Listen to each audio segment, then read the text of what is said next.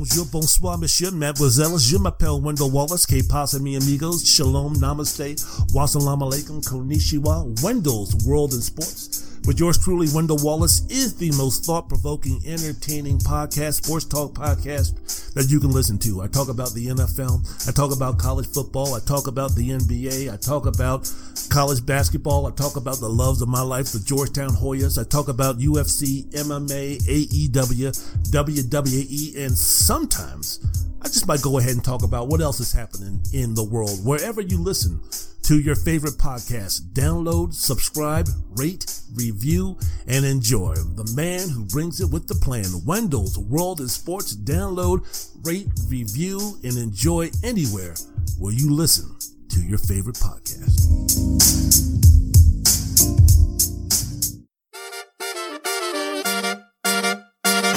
Ladies and gentlemen, welcome to the most unique, entertaining, and compelling sports talk podcast you'll ever listen to. Let's be great. Let's be great. Wendell's World in Sports with the one and only Wendell Wallace. Giannis charging down the lane to the rim, double clutch, no good, tipped Subscribe, rate, and review anywhere and everywhere you listen to this and all your favorite podcasts. And now, from Washington, D.C. metropolitan area, Rip, Roaring, and ready to rumble, Wendell Wallace. Man, you damn right I'm rip roaring ready to go. Wendell's World in Sports. I'm your host, Wendell Wallace. So glad that you could be with us. A lot of things to get down on and discuss today in the world of sports. Before I do that, though, I want to give a special dedication. I want to give a shout out. I want to give my thoughts and my prayers and my sympathies for those who are still battling the elements, who are still battling what's been going down in Louisiana, in the northeastern states, the hurricane, and all the other weather issues that they're having. Stay strong, stay uh, stay positive. I hope that you guys are thriving and surviving and doing what you need to do for yourselves and for your family members and for your children. And um, just want you to know that at least with me, my thoughts and my prayers and my condolences are with you. And also with those who are pretty soon going to be evicted from their homes by no forces, by no uh, fault of their own. I also want to uh, give you my thoughts and my prayers and my condolences and also uh, my words of, hey man, just stay strong and, you know, be there for your kids, be there for your husband, be there for your wife, be there for your grandparents and everybody in that family circle and those who uh, love you, man. I just want those to know who are going through those struggles that uh, my thoughts and my prayers are with you. Wendell's World of Sports. I'm your host, Wendell Wallace. So glad that you could be with us. Que mi amigo? Mi llamo Wendell Wallace.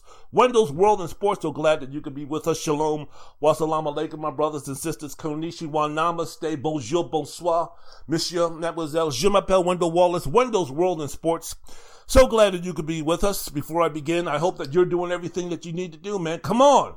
Come on, especially right now. We need to be continuing this journey that we're on to make sure that we have in a society people that are loving, caring, giving, understanding, educating, listening, learning, dropping the privilege, and taking it one day at a time to improve the world that we live in, man. That's exactly what we need right now. And I hope that you're doing your part. I hope that you're doing anything that you need to do to make your block, to make your neighborhood, to make your space, to make your place, to make this planet, to make this universe a much better place to be in. Wendell's World in Sports, I'm your host.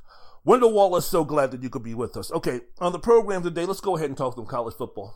Not going to be talking too much about the NFL. I'm going to save that. No need for me to sit there and talk about who you think the MVP is going to be, what you think Dak Prescott is going to do, what about the Tampa Bay Tom, Tampa Tom Bay Buccaneers? Are they going to repeat? Who's going to challenge the Kansas City, AFC champions in the, their division, which team is going to be a surprise, which team is going to fail, which team is overrated, which team is underrated. Save all that nonsense for later. You really don't need to talk about that stuff. The NFL preseason, look, every, everybody's talking about the NFL preseason. I don't watch the NFL preseason. You know why? Because for me, the first four to six weeks of the NFL season for me is my preseason in terms of watching, in terms of evaluating, in terms of putting stuff down, in terms of building a narrative about which team is good, which team isn't good, which team looks like Super Bowl contenders, which team doesn't, which teams have a great quarterback, which team needs to go with a new quarterback, all these type of things. It takes me about four weeks, a regular season real play, for me to start uh, evaluating and, and, and giving some long term um, thoughts and opinions about this because how many times have we seen this in the NFL, man? You know this. How many times have we seen a team jump out to a great record, everything's going great, everything's doing swell, and they wind up missing the playoffs? Sometimes they wind up not even having a winning record when everything is all seven, said and done. Now with 17 games this season, man, you're really going to be sitting there before the season starts and talks about and talking about who's going to be winning this division, who's going to be winning this conference, what quarterback is going to be great, what quarterback is going to be doing what. We have Trevor Lawrence starting. We have Zach Wilson starting. We have um, Mac Jones starting. And all of a sudden now we're going to start making evaluations on how their team is going to do. Well, we haven't seen any of those rookie quarterbacks take one snap in a real game for real. I'm not going to do that. I'm not going to go down that road. Now, give me four or five weeks. Give me three or four weeks. Okay, I'll start building a narrative of what I want to say in terms of how Wilson and Fields and Jones and Lawrence and Lance maybe, and well, I'll start.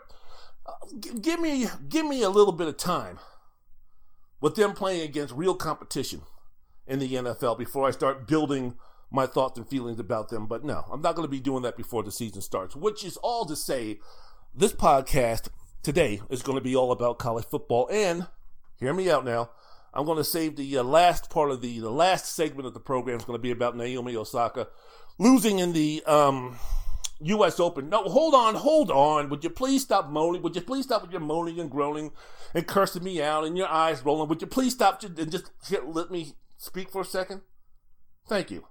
This is more about uh, her quitting the game for a while mental health issues, getting herself together. She doesn't know if she's going to play again. So I'm going to be tackling that. I'm not getting into her loss to in the third round. None of that. I'm just going to be talking about Osaka. Man, let me tell you Neanderthal something, man. When it comes to tennis globally, comparing tennis to the NFL and college football, l- let me tell you something. The much more the sport that garners much more attention globally, globally, globally is tennis.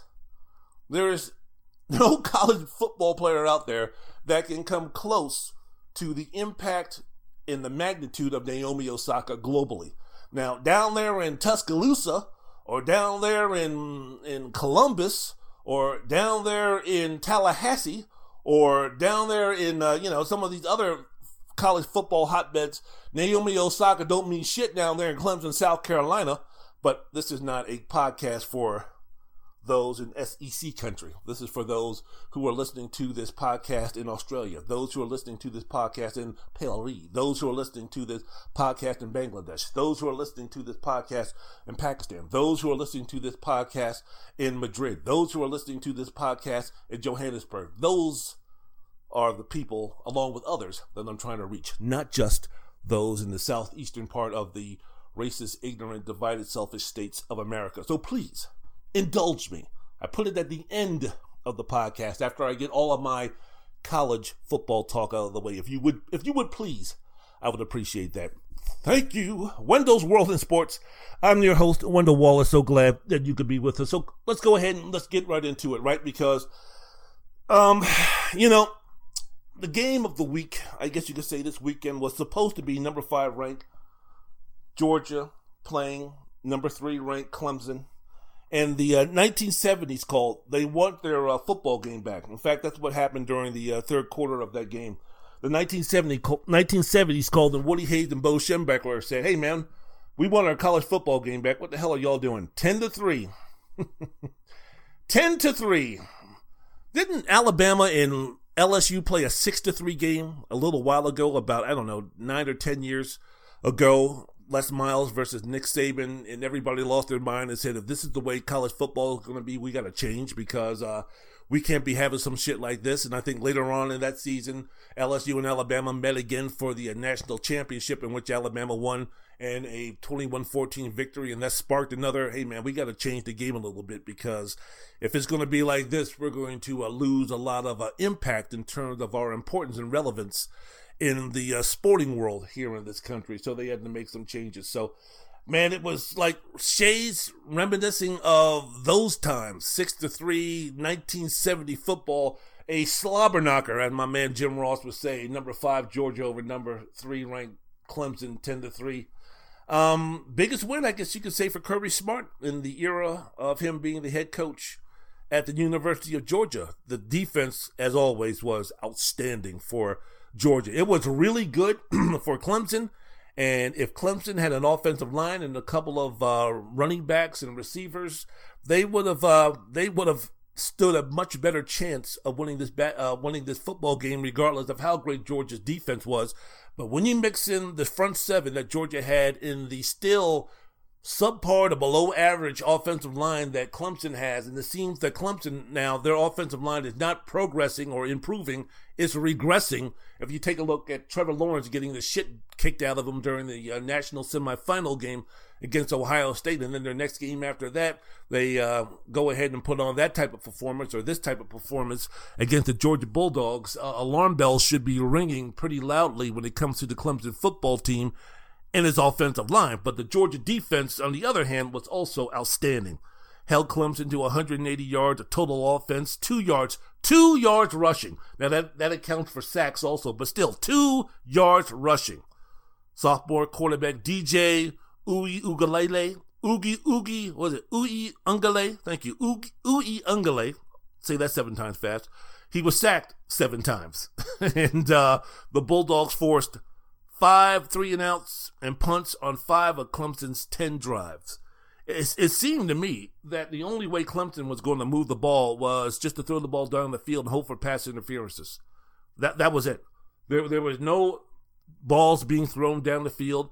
There was no taking the top off the defense. There were no gadget trick plays, nothing out of the box. It was seemed to be very vanilla. It seemed to be very cautious and uh, seemed to be very boring, and it seemed to be a a, a, a game plan that um, showed that as far as the matchup between the Georgia defense versus the Clemson offense, that Clemson knew that the Georgia defense was far superior in that situation. So they did everything that they could not to lose the game. And what happened? The only touchdown that was scored in the game was an interception return for a touchdown late in the second quarter. So in all essence, even making one mistake in terms of that interception cost Clemson the game. So, yeah, 74 yard interception return by Christopher Smith, 258 remaining in the second quarter ball game. The three points scored by Clemson on a Saturday night, and they ain't got nobody. I got some money because I just got paid, were the lowest points scored in the Dabo Swinney era since, or the, the most, the least amount of points that Clemson has scored since 2007. Swinney took the job in 2008. So yeah. So I mean, what in the world of Mark of of, of, of uh, you know of, of, great quarterbacks that have come through Clemson, the Trevor Lawrences and the Deshaun Watsons and such. What what has become of this offense for Clemson? We'll get into that in just a second. Wendell's World in Sports. I'm your host, Wendell Wallace. So glad that you could be with us. So after this victory, Georgia over Clemson, that when we're taking a look at the rankings next week, Georgia should be the number two ranked team in the country after this. And if you take a look at the schedule, everything is set up for Georgia to make the playoffs. I'm thinking that look, the remaining schedule they play UAB, South uh, South Carolina, they're at Vanderbilt, Arkansas, at Auburn, Kentucky, Florida, and the uh, uh, Missouri, at Tennessee, Charleston Southern, and at Georgia Tech the biggest outdoor cocktail party. That's what I was looking for in terms of Florida playing Florida is concerned. So that'll be on a neutral site. So you're taking a look at the schedule. The only real threat on paper for Georgia to lose is Florida.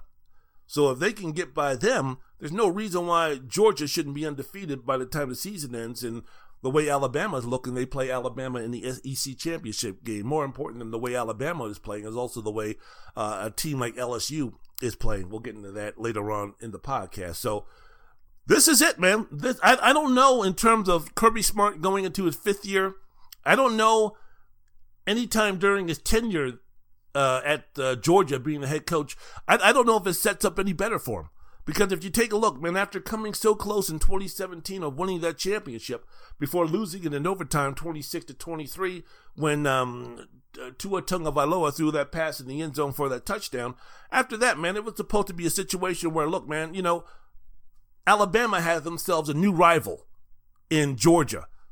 Clemson wasn't totally on the scene yet in terms of really being what they were for the next couple of years, but it was like after that game, it was like, man, Kirby Smart and Georgia, man, this is a situation where even they it was a win even in a loss because it elevated that program. So we're speaking about recruits all of a sudden saying, Hey, wait a minute, man, this is something that I want to go to. This is a program that I want to deal with. And we're speaking about Athens, Georgia, a, wonderful um, college town. If you're a you know high profile athlete, if you're a, a great football player, to go down there and you know, beautiful women and wonderful scenes and great parties and you know a whole lot of opportunities for conquest with the females down there. If you're a star football player and get yourself ready for the NFL draft and you know play in the SEC and play on CBS and all of these all of the perks that come with playing on an SEC team and playing in Georgia. And now you're going to be on equal footing with Alabama.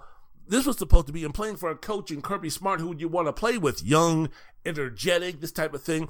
That game was supposed to be the catapult for Georgia, not just competing with Alabama, but how many times have we uh, started to write the uh, write the sentence, write the column about the possibility of this might be you know, Nick, Nick Saban might be getting some competition. Might uh, uh, Nick Saban might be getting some serious competition. Well, in 2017, after that national championship game, or after that national championship game, it was about, well, you know, guess what? Georgia is the new kids on the block, and let's see what they can do. Well, in 2018, they started off number three in the Associated Press top 25 won 11 of his first 12 games before losing a 14 point lead to Alabama in the SEC championship game.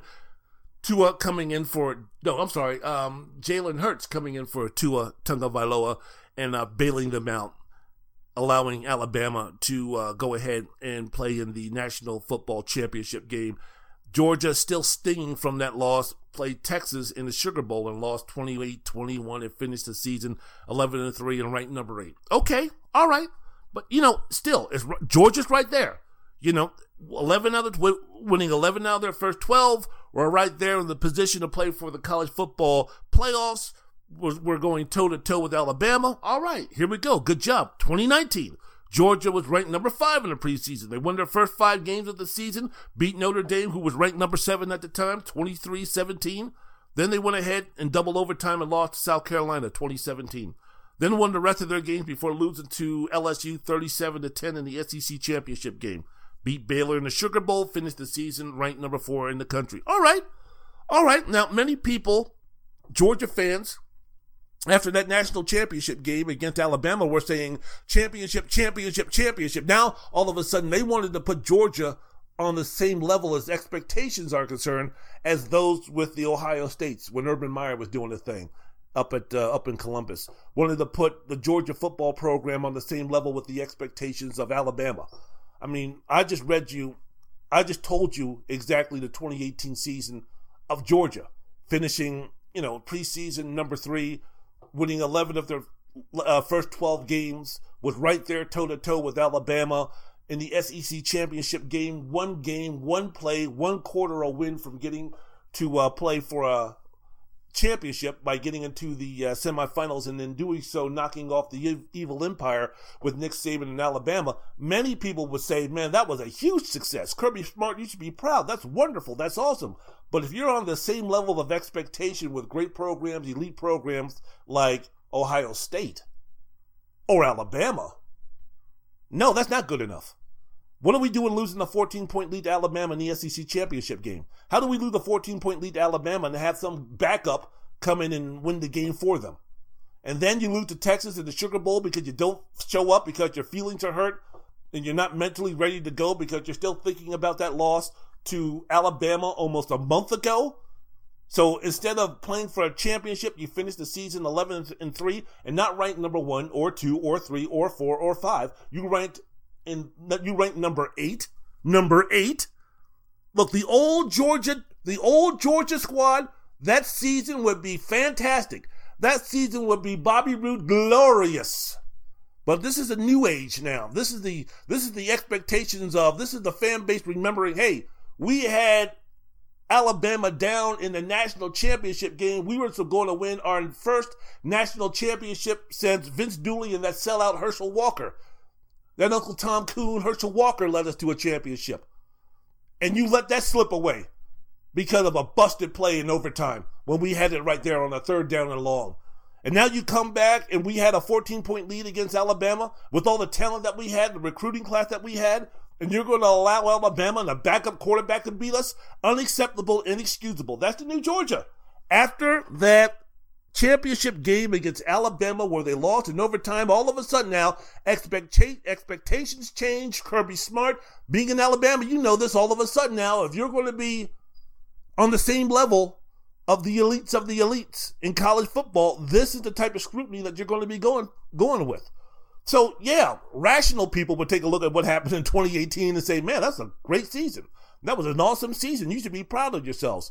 The irrational, aka a lot of SEC football fans, especially if a team is going to be as good or and as talented as Georgia, is going to take a look at that and say, "Yeah, but." Yeah, you did this. Yeah, you did that. But big fucking deal. We're supposed to be dancing in the street like Martha and the Vandellas. We're supposed to be dancing on the ceiling like Lionel Richie because we beat Tennessee and Vanderbilt and South Carolina. Really? We're, we're, we're at that point now? No, we're, we're no longer at that point now. We're at the same plane as Alabama. So, you know what? 11 to 3 and ranked number 8 with all the talent that we had after the season that we had. Go fuck yourself if you think that's going to be a great season. Welcome to the new age of Georgia football with Kirby Smart. So that was 2018. 2019, the Bulldogs started ranked number five in the preseason, won their first five games, as I mentioned before, beat Notre Dame 23-17, who was ranked number seven. Then they lost to South Carolina in double overtime 20 to 17, won the rest of their games, lost to LSU 37-10 in the SEC championship game, beat Baylor in the Sugar Bowl, finished the season ranked number four. Again, let's kind of forget the fact that we beat Notre Dame at home 23-17. How the fuck did we lose to South Carolina? What has South Carolina done? And let's kind of forget the fact that we made it to the SEC championship game for the second, third time in a row. What the hell are we doing getting blown out by LSU? Did you see that game? They made us look foolish. Joe Burrow made us look like chumps. What in the hell is going on here? Oh, and then we beat Baylor in the, in the Sugar Bowl. Woo! Big whoop. Can't believe that we had an opportunity again to go to the college football playoffs and we missed the opportunity.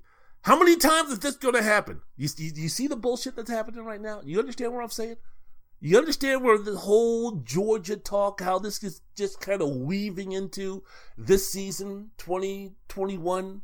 This Georgia football team, they beat number three Clemson on a neutral site.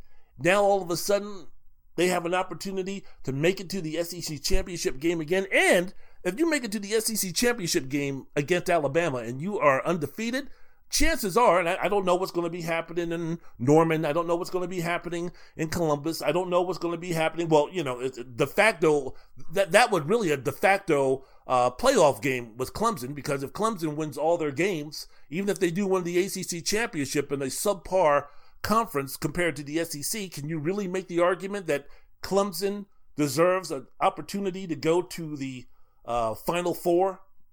Speaking about the uh, playoffs when they lost to uh, Georgia. Now, there's going to be some other factors, and those who are going to be wanting Clemson to go into the championship game are going to be making their points, and they're going to be making their good points, and they're going to be saying the reason why that Clemson should be over Georgia. They're the champions of their conference. They won the championship game of their conference. It just so happens that Georgia plays in the same conference of Alabama. Oh, oh well sucks to be you. Too bad, too sad.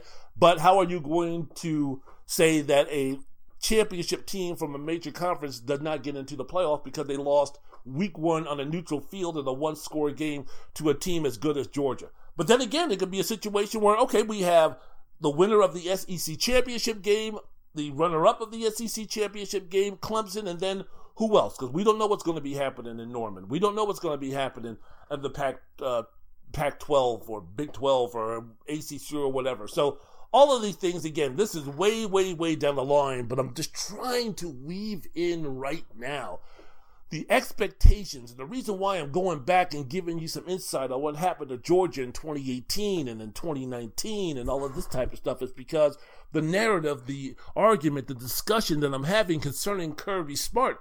I mean, you think that this guy would be revered in a certain section of the country that loves Georgia football. You think that he would be revered in Atlanta and Decatur and Athens and Macon and, and those areas. Do you think that, man, you know, Kirby Smart, what he's done for the uh, Georgia Bulldogs in 2020, they were ranked number five in the country until they were soundly beaten by Alabama 41-24 on the road after winning 27 6 against number 7 ranked Auburn and then beating Tennessee who was ranked 14th at the time 44-21 the previous 2 weeks.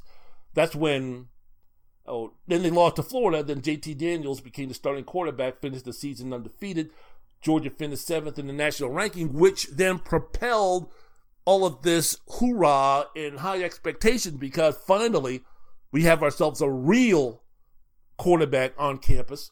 No disrespect to Jake from State Farm, but damn, when you had Justin Fields on that roster and you decided and you decide to go with him over you decide to go with Jake Fromm over Justin Fields, and then Justin Fields transfers to Ohio State, and you see what he does. He did for uh, the Buckeyes. Little sore, little uh, upset, stings a little, a little bit bitter. Again, we're talking about the Georgian fans, the Georgian football fans who are sitting there talking about we need to be on the same plane at the University of Alabama. Now, look, I don't listen to sports talk radio down in Athens, Georgia. I don't listen to sports talk radio down in that portion of the country. Maybe I'm overblowing this. Maybe I'm sitting there and the people are sitting there talking about, wait a minute, man, you're just talking about the extreme knuckleheads who think that uh, Georgia should be winning every game and beating Alabama by 40 and winning championship. Those are small, those are few and far between. The majority of folks down down there in Georgia who are University of Georgia fans, alumni and such, we think that not only Kirby Smart is doing a great job, we think he's doing a fantastic job. Yeah, he hasn't won a championship yet, but don't worry about it, man. He'll get to it. What's all this hubbub about you talking about? So maybe, maybe I'm speaking out of place a little bit. But I do know SEC fans, and I do know the expectation, and I do listen to people talk, and I do listen to what people have to say who are fans, not just of Georgia, but are fans of the Southeastern Conference. I know what you guys are saying. I know what the narrative is. I know what your thoughts and opinions are. So yeah, am I am I wrong to say that? Look, I, am not saying that if Georgia doesn't win the national championship and go undefeated, that Kirby Smart needs to be fired or his job is in jeopardy. I'm, I'm not saying something nutty or stupid like that. I don't, I don't even think the nuttiest, jackassiest Georgia University of Georgia football fan can even go that far. But I'm just I'm just saying though. I mean, as far as opportunities, this is Georgia's time right now. This is Georgia's opportunity right now. And I'm sorry, and this is only week one. Speculation, speculation, speculation. Week one, when we saw for a half the way, or really a half and a, two and a half uh, quarters, the way Ohio State struggled, especially at the quarterback position for a half. When we take a look at the performance by, or the uneven performance, I might say, by Oklahoma. When we take a look at some of the other top 10 teams who faltered, when we take a look at Iowa State being pedestrian and they had to scrape and claw for a victory. When we take a look at some of the contenders for the championship throne, again, hey, look, man, 10 to 3 ain't going to be sitting there talking about, you know, hip, hip, hooray, Alabama, you better watch out and you better not shout, and you better not cry, because I'm telling you why.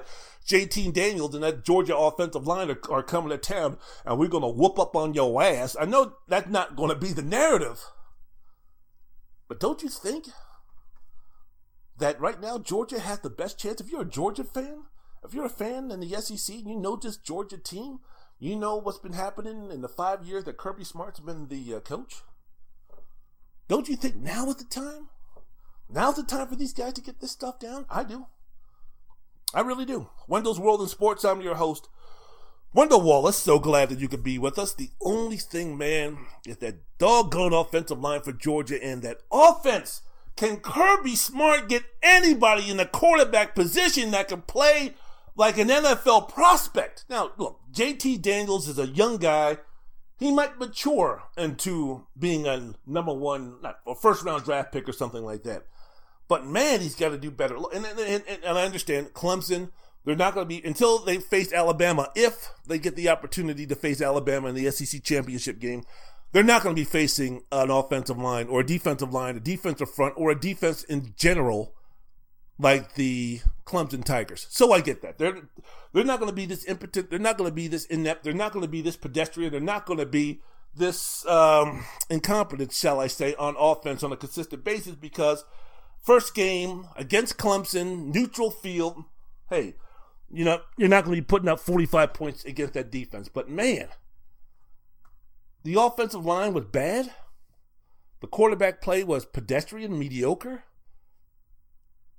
JT Daniels, 22 or 30, 135 yards, 22 or 30. He threw 30 passes for only 135 yards. And out of those 30 passes that he threw, how many of them were were dump dump offs? Like 25 of them? 22 or 30 for 135 yards and one interception. Ew. That sounds like something that can beat Alabama you know, the, the running game, pedestrian. The longest run by a running back was 22 yards. The team rushed 31 times for 131 yards. That's that, that that's barely four yards per carry. Can a team win a? Um, we're speaking about this year. Maybe they can. I don't know, but this is the reason why I'm asking you. Can a team win a championship with a game manager at quarterback? Really, when you think about the way college football and football in general in this country is played right now, can you win a championship with a game manager as your quarterback? Because you take a look at quarterbacks who've won the championships over the last 10 years, who've won the national championship in college football. L- listen to these names Mac Jones, Joe Burrow, Trevor Lawrence, Jalen Hurts, Tua Tagovailoa, Deshaun Watson, Joe Coker, Jameis Winston, AJ McCarron. Now let's just throw out Coker because he never amounted to anything in the NFL. But you're talking about Heisman Trophy winners. You're talking about high first round draft picks. Three of the names that I just mentioned were number one picks overall in their draft. Speaking of Burrow, Lawrence, and Winston. You take a look at the scores. I mean, you, you need offense to win football games, man. I mean, this is the new age. Nick Saban learned it early. Like, man, I, I can't continue to win football games 17 to 14 and 7 and 21 17 anymore. I got to open up this offense. 3 yards in a cloud of dust and having a uh, having a quarterback who are just who's just not going to mess things up. I can't I can't do that anymore. Can't can't do that anymore. So if you take a look since 2012, the winner of the national championship game has scored 40 or more points six times and over 30 points two times. In fact, if you take a look in that span, the least amount of points scored to win a championship game was 26, and that was Alabama in 2017 against who? The Georgia Bulldogs. So, if you're Georgia and you got a lot of time and a lot of opportunities and a lot of bad teams to do it, let's see what we can do with JT Daniels to see what he can do, man. To, to, get that to get that offense percolating to the point where, hey, look, man, you know, Kirby Smart, I don't think he's ever going to be a, a, a, a, coach who's going to um, be that guy that's going to uh, you know have an offensive coordinator. He's never going to he's never going he's never going to take a, a the approach that he needs to score 45 points to uh, win a. He, he's never going to have a Lance a, Lance Kiffin on his team or Lane Kiffin on his team as his offensive coordinator and just say go go go. But man, he, you know, as far as you know, developing that quarterback, he's got to do better, and I think they will do better. Will it be enough to uh, beat Alabama, compete with Alabama when the time comes? If that time comes, we will see. It's only week one.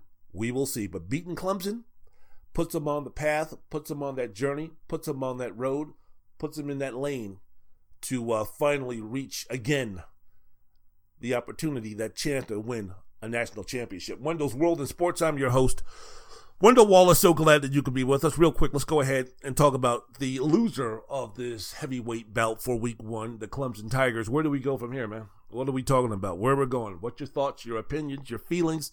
What are your inner emotions when speaking, when thinking about that game between Georgia and Clemson from a Clemson side of things?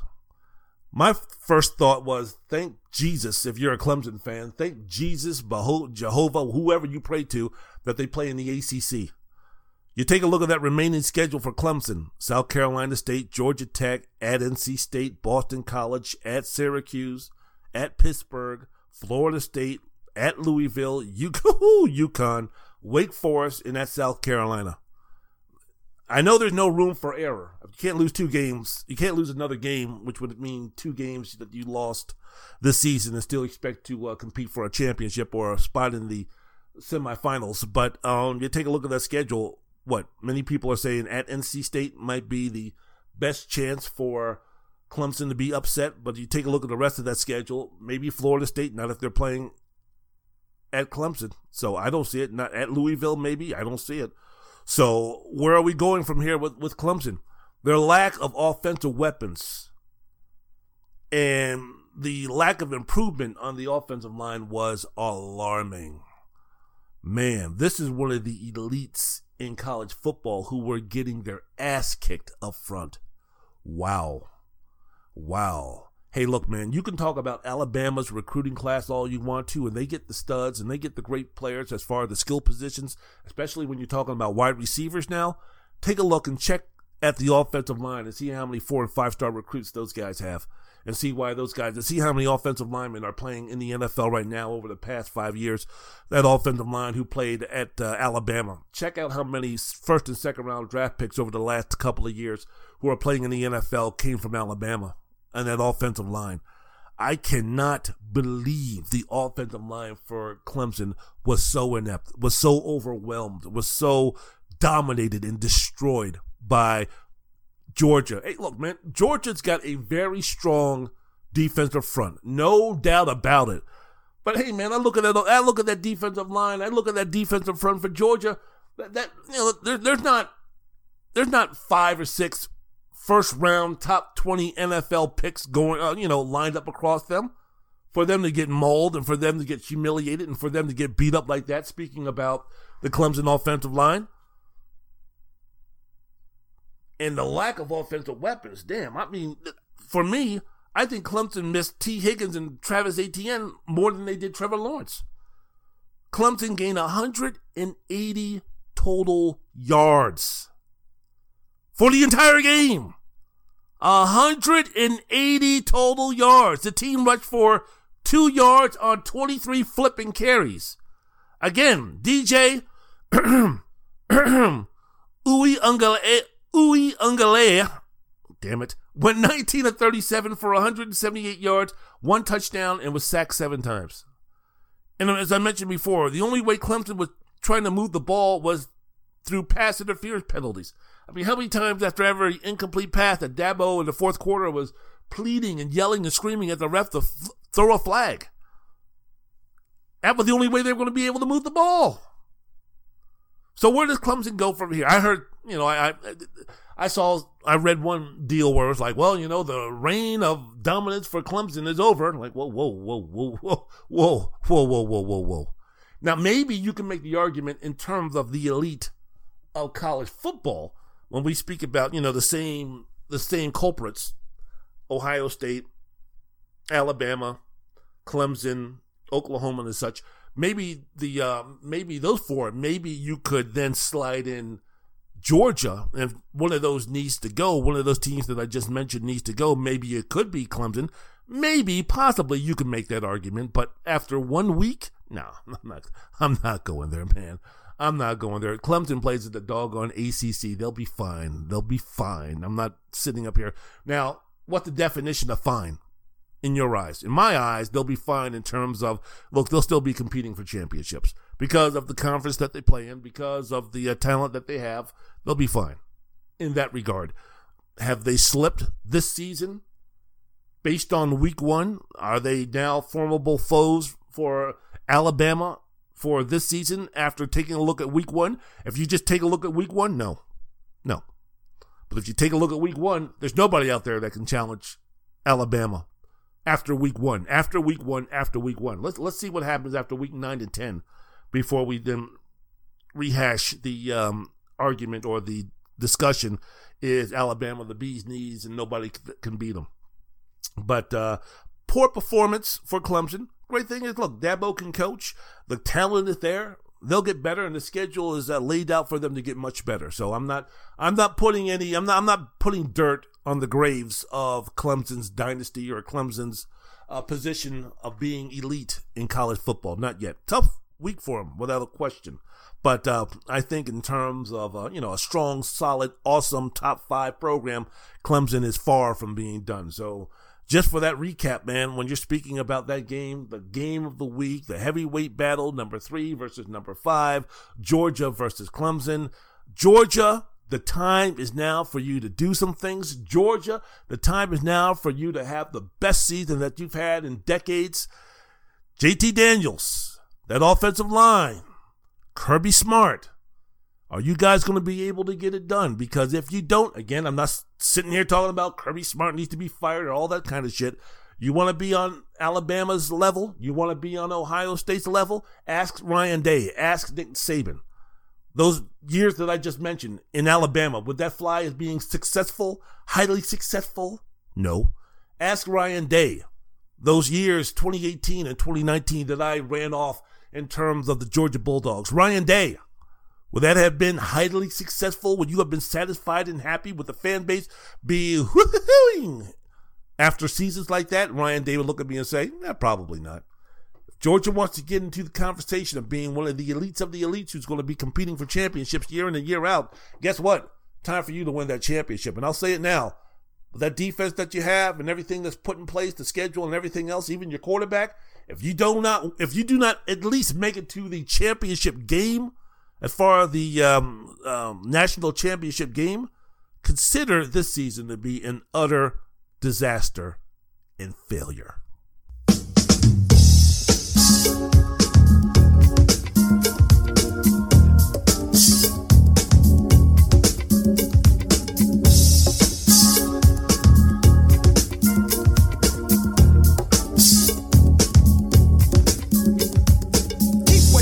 till you get what you need, y'all.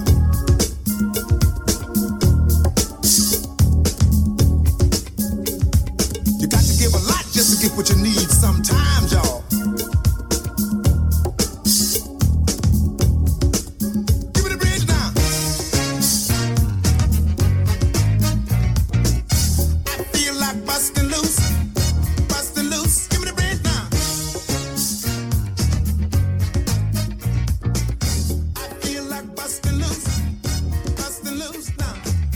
Wendell's World in Sports. I'm your host, Wendell Wallace. So glad that you could be with us. Talking about what's happening in week one of college football. The 2021 season has begun. Nice to see the super spreaders events happening all over the country, known as college football games. Looks like we'll be taking vaccines, and it looks like we'll be wearing masks, and it looks like we'll be dealing with this coronavirus until the year 2047. Wonderful. Absolutely wonderful. Hey guys, got news for you. Just because you're college age and you drink a lot of beer and you go into the stadiums with your shirt off and you're rooting for your team, doesn't mean that uh, the virus and everything, the pandemic is over. It doesn't mean that. So, Lord have mercy. I'm wondering what the repercussions are going to be for uh, this situation. But, but, but that'll be a discussion for another day. Right now, I'm talking about giving you my thoughts and opinions about the first week of the season, of the college football season. I'm going to start by saying this. I'm going to say it with conviction. I'm going to say it with meaning. This is not a quote unquote hot take. This is not something to raise eyebrows or this is not something to generate clicks. This is something that I uh, that I feel, and this is not just based off of one week either. This is based off over a year of um, year of uh, what they've been doing, of what they've been putting down, of what they've been displaying, what they've been putting on their resume, what they've been putting on film. The most dominant team in sports in North America currently is the Alabama Crimson Tide in college football. It's not the UConn women in basketball. It's not the uh, I don't know the Brooklyn Nets or the Milwaukee Bucks or the Golden State Warriors or the Los Angeles Lakers in football. It's, or basketball. It's not the it's not the Kansas City defending champions or the Tampa Tom Buccaneers or anything like that in football. It's not the Los Angeles Dodgers or the New York Yankees or there's no really there's, there's not even really a dynasty in sports right now when you think about the big four, the Tampa Bay Lightning and hockey or anything like that. There's really not a team team sport in North America that you can really think of football, baseball, basketball, hockey, whatever, where there it's a dominant as the Alabama Crimson Tide in college football. Now I'm quite sure someone's going to uh, mention that uh, you know Division three track and field team out there in Wisconsin is just whooping ass, or uh, the wrestling squad in some Division two school or some JC has just been dominating for the last five or ten years. I'm just going to go ahead and just make the make the make make the statement that the most dominant team in sports in North America currently is the Alabama Crimson Tide in college football. If you got anything else, you got any other examples you want to uh, mention, then come on in, come on in. But I'm sticking with I'm sticking with this take right here. There's no other team this side of the globe which has been more dominant than Alabama starting this season compared to the other championship contenders and in playing in front of the playing in front of their first full capacity crowd since New Year's Day of 2020. Alabama, I don't know, fuck it, outclassed, outgained, outmaneuvered, out talented, out coached, out everything. Number 14th ranked Miami, 44 213 in a game that wasn't even that close. It was Alabama's 15th straight win. So you take a look at that. And when I say 15 straight win, I'm talking about the 2020 Citrus Bowl where they beat Michigan. Then they went 13 0 last season, winning a championship. And then the first game of the 2021 season where they played Miami. When you take a look at that span, you take a look at the teams that they played in their 15 game winning streak, they've beaten eight ranked teams. They've beaten those eight ranked teams by a combined score of 349 to 174. That's an average of 43 to 21. Ranked teams, top 10 teams, top 5 teams, championship teams, semifinals team, national championship games. They've scored 40 or more points six times and over 50 points three times during that 15 game stretch. Dominance, Holmes. Dominance. And against Miami, I was one of those, mentioned it before.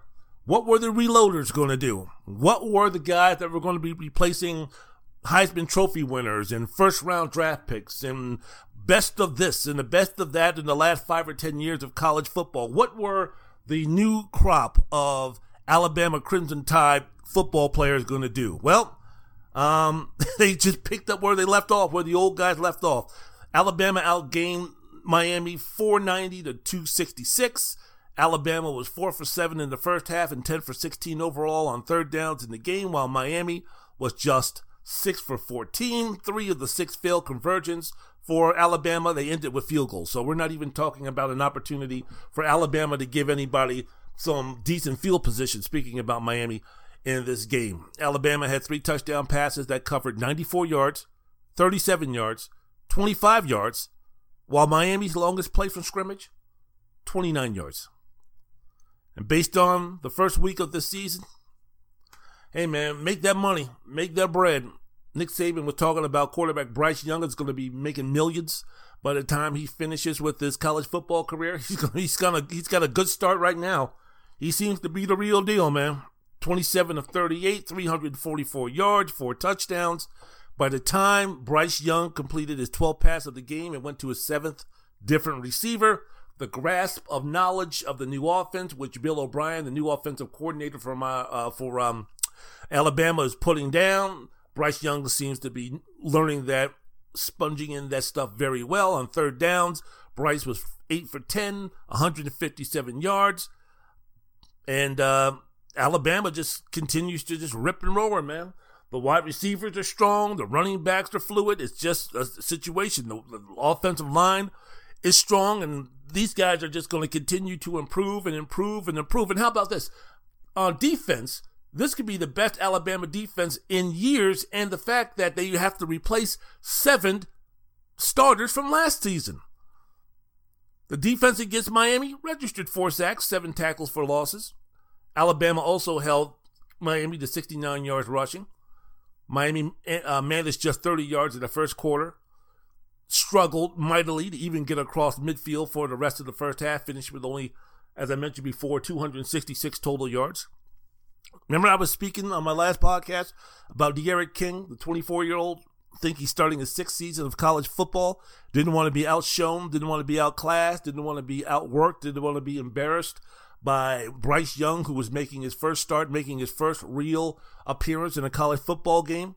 Well, D'Eriq King, unfortunately, this isn't tennis. This isn't MMA. This isn't boxing. You're going up against not Bryce Young, but you're going up against a superior defense in Alabama. which was dominant. And King finished the game 23 of 30, 179 yards, one meaningless touchdown, and two interceptions. And again, the defense is supposed to be better than any of the Nick Saban's defenses at Alabama for the past several years. And they're replacing seven starters. But those guys look those guys look quick, those guys look aggressive, those guys were talented. The beat goes on and the beat goes on when you're speaking about Alabama, man. So let's go ahead and take a look at the remaining schedule for the Crimson Tide. Next week they play Mercer, then they're at Florida, which is, should be interesting. Hopefully Florida can give them some type of game. But then after that, you got Southern Mississippi, Mississippi at Texas A&M, maybe, possibly. Then at Mississippi State, Tennessee, LSU. That used to be an eye raiser. That used to be something where you would take notice, but not not anymore. New Mexico, at least not currently. New Mexico State, then Arkansas, then the uh, Iron Bowl at Auburn. You tell me where Alabama's going to slip up. Now, now again, now again, now again, now again. I understand this is only one game. I understand that. And maybe if we were speaking about another college football program, maybe my maybe my excitement, maybe my enthusiasm, maybe my desire to get them such high platitudes as saying that my at um, Alabama is the most dominant team in North America and all this kind of stuff. Maybe if it was someone else on college football's landscape other than Alabama, I would probably be a little bit uh, reaching. I would probably be being a little bit too uh, hyperbole in my statements, but when you're speaking about this program, when you're speaking about the success, when you've been speaking about the continued and consistent success, and you see what they did against Miami, after watching that game, if you didn't know that Miami was a top 15th ranked team in the country, Alabama made them look extremely, extremely mediocre. You would not have believed that Alabama with the 15th best team in the excuse me that, that Miami with the 15th best team in the country. You wouldn't have thought that. Now now maybe the season will play itself out to where guess what? Miami wasn't the 15th best team in the country. They weren't even the 30th or the 35th best team in the country. Maybe. Maybe this 44 to 13 victory, in which has propelled me to start talking about the greatest of this, and no one can beat Alabama at that, and these guys, they reloaders, are just too good and they're too awesome, and this, that, and the other. Maybe it was something to where I was uh, a little bit out of pocket in terms of uh, giving such high praise when we found out later on in the season that Miami was overrated and just a mediocre football team. Perhaps, maybe. But I'm only going on one week when I say that Who's going to be beating Alabama this year? Who? I'm taking over. I'm talking about the last 15 games. Who's beating Alabama? What are you talking about 15 games? Well, you just mentioned before that last season they had this, that, and the other, and all these guys left this, that, and the other. I'm talking about the program. I'm talking about the way these guys rebuild, true rebuilding, like like nobody else. Who's going to replace him? Who's going to challenge these guys this year? Because we all talked about, or at least I talked about, some of the best teams in the country this season. Some of these ranked teams are going to be making not changes, but they're going to be bringing a new guy to important positions to take over from guys who were highly successful in their careers. I was thinking about Kellen Mond at Texas A&M. I was thinking about Kyle Trask at Florida. I was thinking about um, Justin Fields at Ohio State. I was thinking about Trevor Lawrence at Clemson. I was thinking about these guys coming in to teams that have been consistent winners, consistent strong programs over the last couple of years. And I included Alabama in that mix. So after the first week of the season, and we get to see the newly formed Ohio State Buckeyes we got to see the newly formed Clemson Tigers. We got the opportunity for some to see the newly formed Texas A&M, even though the opponent that they have really didn't lead much insight into what type of season they're going to have or if they're going to be good enough to challenge the Alabama Crimson Tide. Jimbo Fisher getting that, that new contract or getting that contract extension. Still, the team that they faced, I think it was Kent State, right? Really not a good barometer to decide, hey, this is going to be the team that could beat that could compete with uh, Alabama. Who knows, man? We're speaking about a team in Alabama. We're speaking about a quarterback just starting his uh, career, just starting his college career. Who knows, man? We're speaking about inconsistencies. We saw C.J. Stroud for Ohio State. He's going to get better, isn't he? But based on the game that we saw against uh, Minnesota, maybe not as strong as, a, as an opponent as Miami. Who knows? I think Minnesota was a good team and they played them on the road. Stroud was inconsistent. Inconsistency is not going to beat that defense, and also it's not going to be able to keep up with that offense. Speaking of Alabama, so if you're going to be having someone like a C.J. Stroud, who is going to be having these ups and downs during the season, who's going to be going from quarter to quarter, half to half, series to series, that that ain't working. That's not working against Alabama if they're going to be playing at the level that they played at against Miami, and if Miami is a truly legit, good ranked team. If, if that's going to be the scenario, and don't call me try don't call me uh, Tribe Called Quest. If that's going to be the scenario, then exactly who out there? We saw Spencer Rattler for Oklahoma, and we saw that defense. Is that going to be able to compete with uh, Alabama? If they can't stop Tulane on with any type of consistency, what they're going to do with this? What they're going to do with this offense from Alabama? So it's it's a it's a long season, man. It's a long season.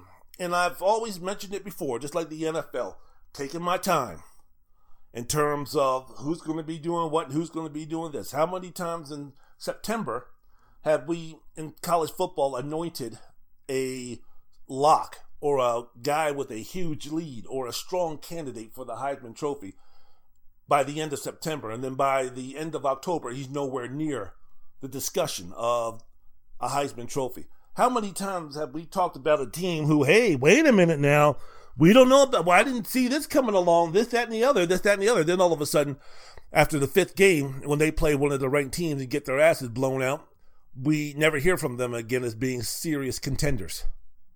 So it's it's it's fluid. But man, you take a look at the consistency of Alabama. You take a look about how great they are. Then, as I mentioned before, Mercer, Florida, Southern Mississippi, Mississippi, Texas A&M, Mississippi State, Tennessee, LSU, New Mexico, Arkansas, Auburn. We we used to think that LSU could give them a give them a game, but it's not what it used to be. We we see now Ed Orgeron. He's now five and six in his last eleven games. A little bit different when you don't have Joe Brady and Joe Burrow as your passing coordinator and quarterback, and you don't have John Jefferson and those talented receivers. Randy Moss's kid at the tight end position. And of course, LSU is always going to be strong on defense, even though UCLA pushed them around, um, out physical them in the uh, running game and allowed uh, that that uh, offense to click and put up over 30 points. And then you throw in all of the off the field nonsense that's been happening at uh, LSU with their football program. Now we know that LSU, just like everything else in that uh, state, is morally bankrupt when it comes to morals and fibers and doing the right thing and such. Just uh, see Will Wade just say the fact that they had uh, Les Miles as their coach. So, I mean, the fact that you have players on walking around on campus who's being accused of sexual assault and everything. I mean, for LSU and for folks of Louisiana, Louisiana, at least the percentage of folks in Baton Rouge really don't care about that stuff as long as you're winning football and basketball games. But if you're not winning football games like Ed Orgeron is not doing, you can't lose to UCLA if you're LSU. That's no, no, that's unacceptable, that's inexcusable, and that will not be tolerated. So uh, we don't know. Ed Orgeron could be fighting for his existence. This could be a lose and you're fired type of uh, game when LSU goes to uh, Alabama. If these things keep up for uh, Coach O, who just a couple of years ago won himself a national championship. But who? Who out there? Georgia, Ohio State, UCLA, Texas A&M, Notre Dame, Cincinnati, Oklahoma, Iowa? Does Clemson rebound and uh, get back to where they can challenge? I don't know. That's going to be a that's going to be an interesting storyline throughout the season. But as of right now, I'll say it: the most dominant team in North America, as far as team sports are concerned, without question, building their resume, the Alabama Crimson Tide.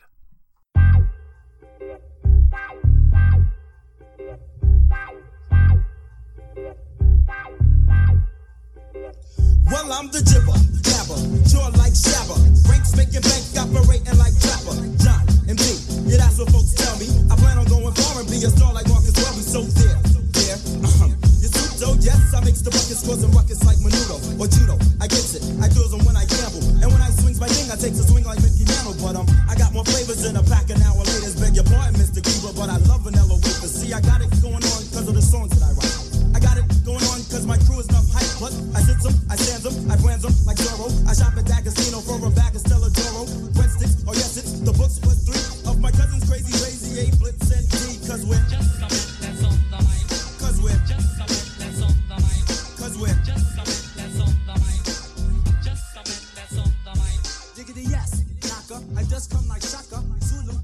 Wendell's World in Sports. I'm your host, Wendell Wallace. So glad that you could be with us. A lot of things to get down on and discuss today in the world of sports. I hope that you're enjoying your Labor Day weekend. I hope that you're going to be enjoying your Labor Day. I hope that you enjoyed your Labor Day, depending upon when you listen to this podcast. I'm enjoying myself quite well.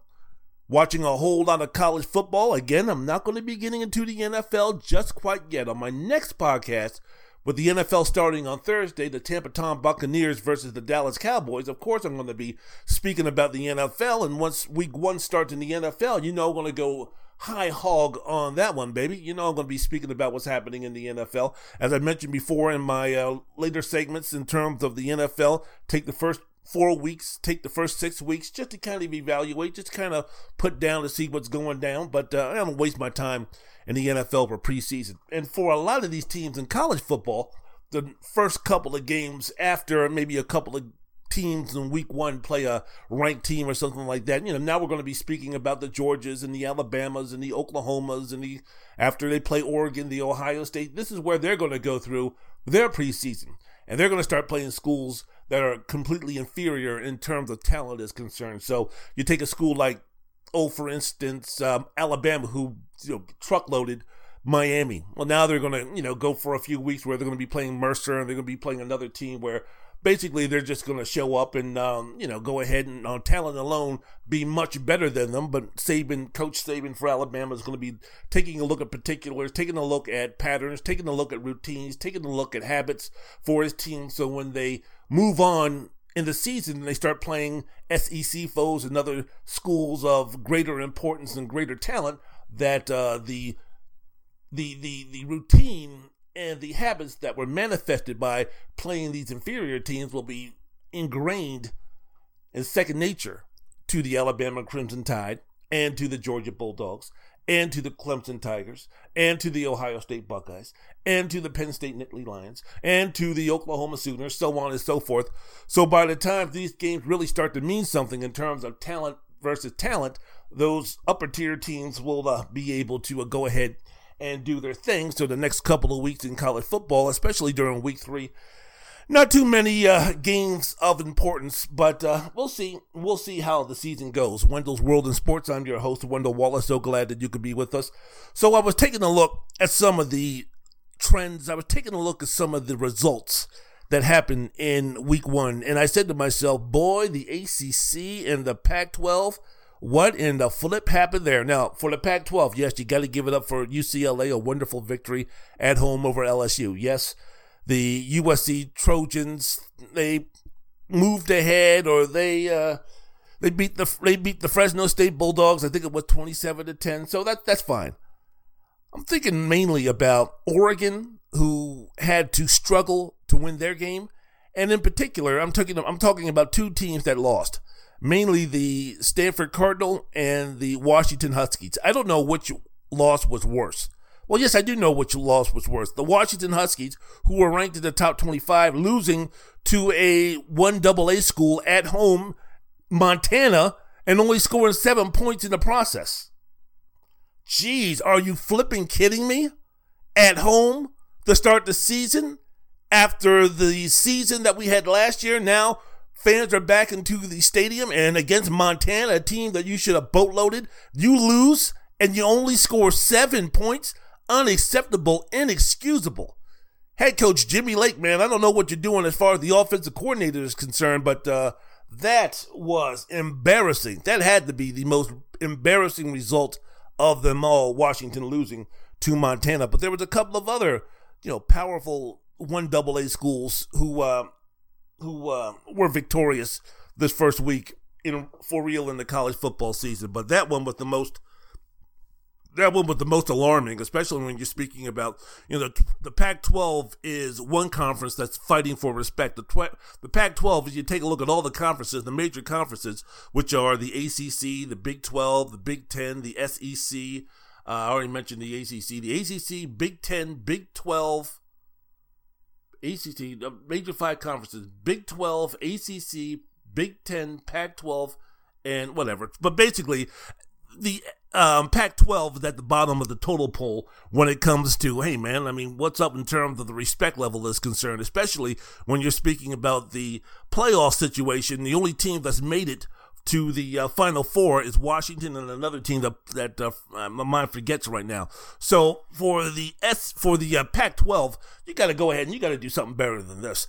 And for Stanford to uh, lose 24 to seven to Kansas State this this might be the beginning of the end for David Shaw. I'm not not placing the dirt over the grave just yet. I'm not putting the final nail in the coffin. But I mean, this is the situation where for a while there, you know, Stanford and David Shaw, they had a team that was top 8, top 10. And for the last couple of years, they've been mediocre at best. And you have to take a look at that program. You have to take a look at the way they've been playing, even when they were highly successful. It's bland. It's boring. Yes, I know the running game's supposed to be intricate, and I know it's supposed to be exciting. If you're a, you know, uh, if you're a, you know, insider with football and all these type of things. But Stanford, outside of Andrew Luck, has never had a quarterback that set the world on fire. They've never had a dynamic running back of any real importance. I know that they had a couple, but in terms of like having a running back of importance that's going to be a number one draft pick or someone like that, that's uh, that hasn't been the situation at Stanford. They've never had a dynamic receiver.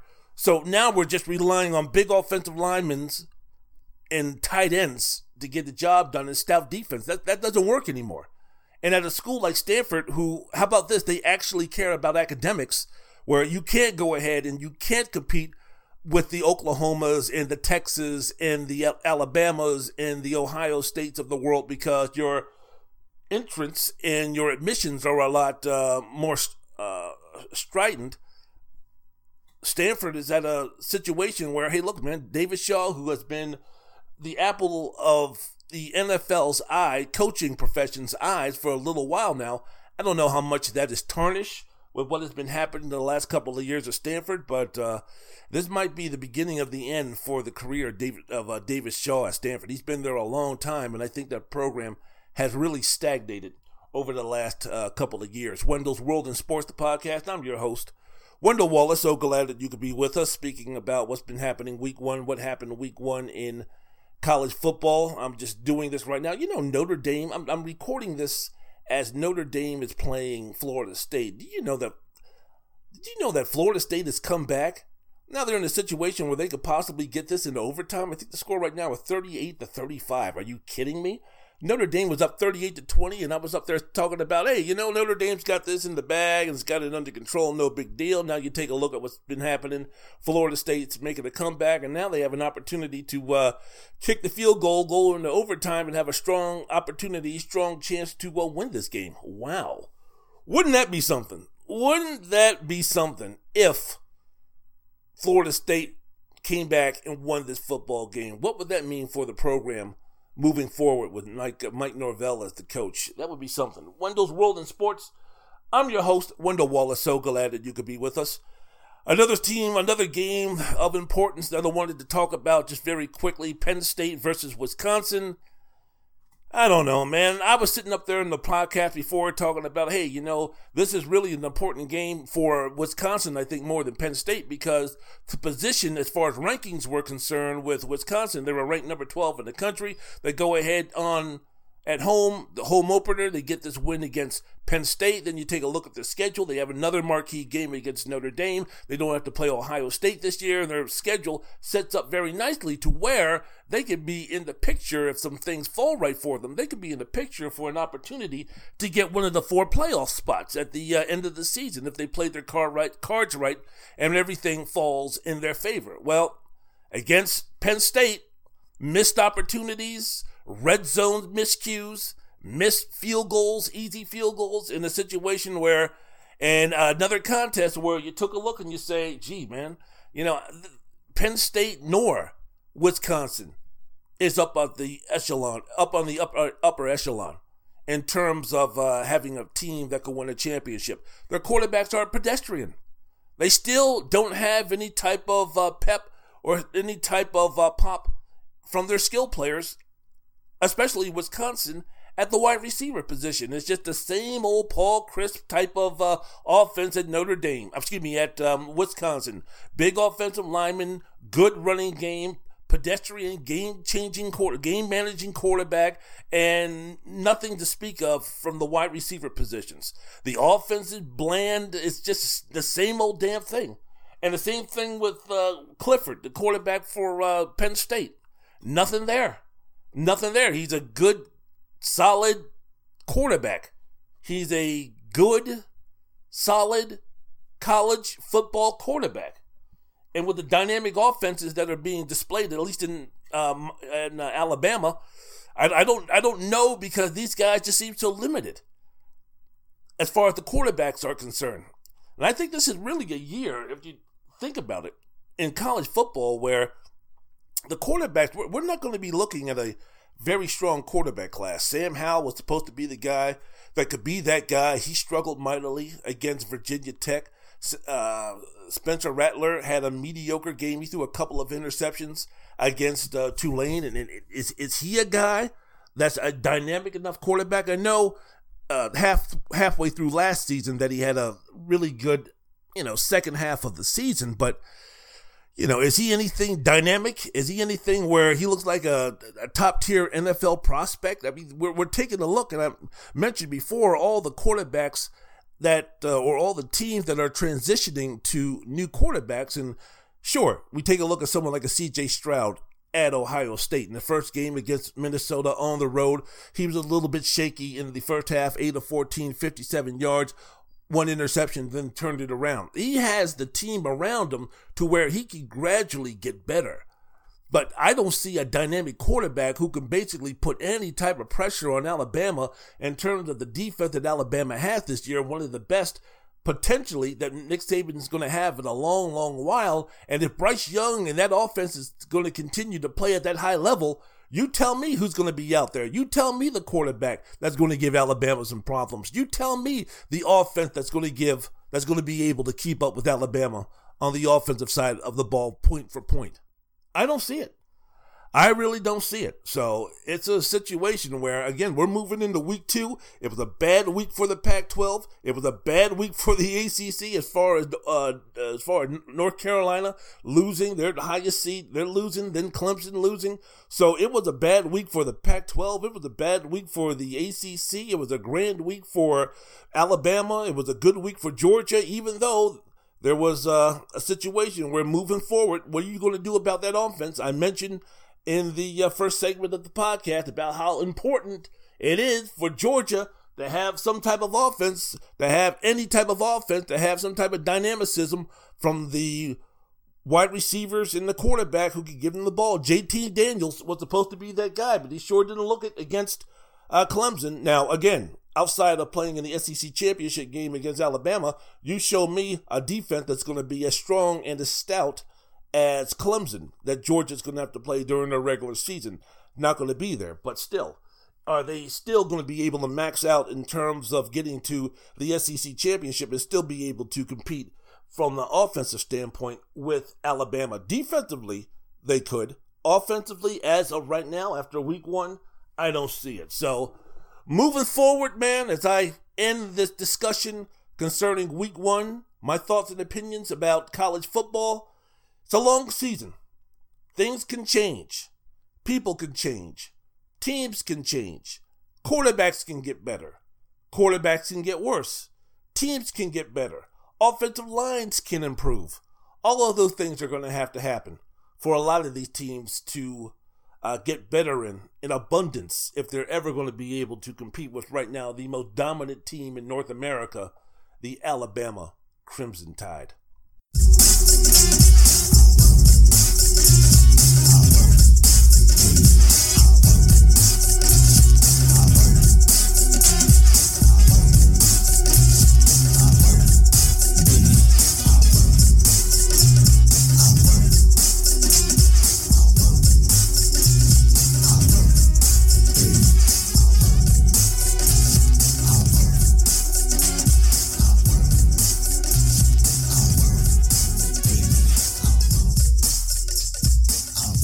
Wendell's World in Sports. I'm your host, Wendell Wallace. So glad that you could be with us. Final segment of the podcast. Happy Labor Day.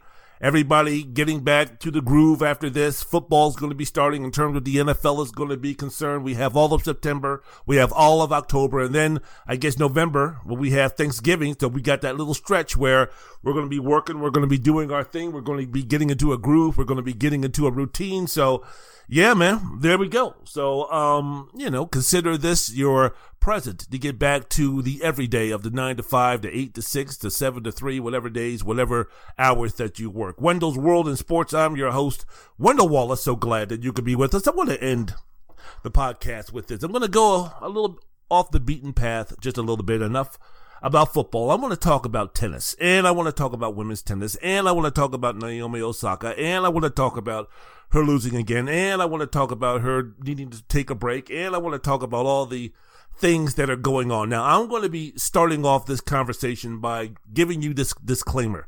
I am not a psychiatrist. I am not a therapist. I am not Dr. Phil. I am not any of these folks. I'm uh I don't know Naomi Osaka. I'm not her boyfriend. I'm not her confidant. I'm not her buddy. I'm not her mate. I'm not her family member. I've never had an intimate conversation with Naomi Osaka. I've never hung around Naomi Osaka. I've never had one conversation with Naomi Osaka about anything let alone about what she's going through. So my thoughts and opinions about what's going on with Naomi Osaka and what she needs to do and all these thoughts and opinions that I have you take it from that angle. You take it with that grain of salt. Okay, so I gave you that. So I'm, I'm not I'm not speaking from the in-depth conversations that I've had with Naomi Osaka and knowing her like I do and knowing her as well as I do. This is what is going on in her life, and this is what she needs to do, and this is what's going to be the outcome, and all this kind of stuff. I'm quite sure her boyfriend. I'm quite sure her parents. I'm quite sure her coach. I'm quite sure her closest friends don't even know what's going to be happening with Naomi Osaka in terms of playing tennis anywhere down the road, three months, six months, one year. We don't know. She could be back. and She could be back in one year being number one again and just ripping through, ripping through the women's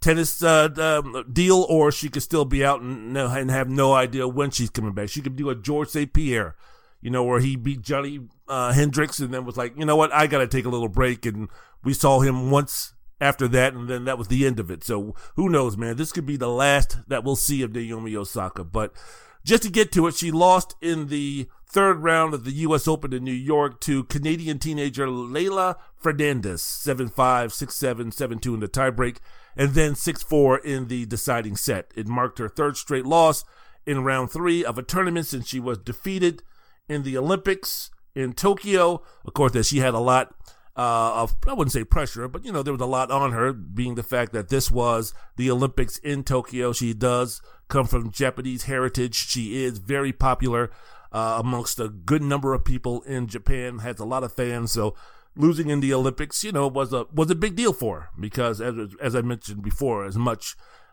claim and as fame and adulation that she has over there. So the defending U.S. Open champion, which is Naomi, a four-time grand, uh, four-time majors winner, which is Osaka.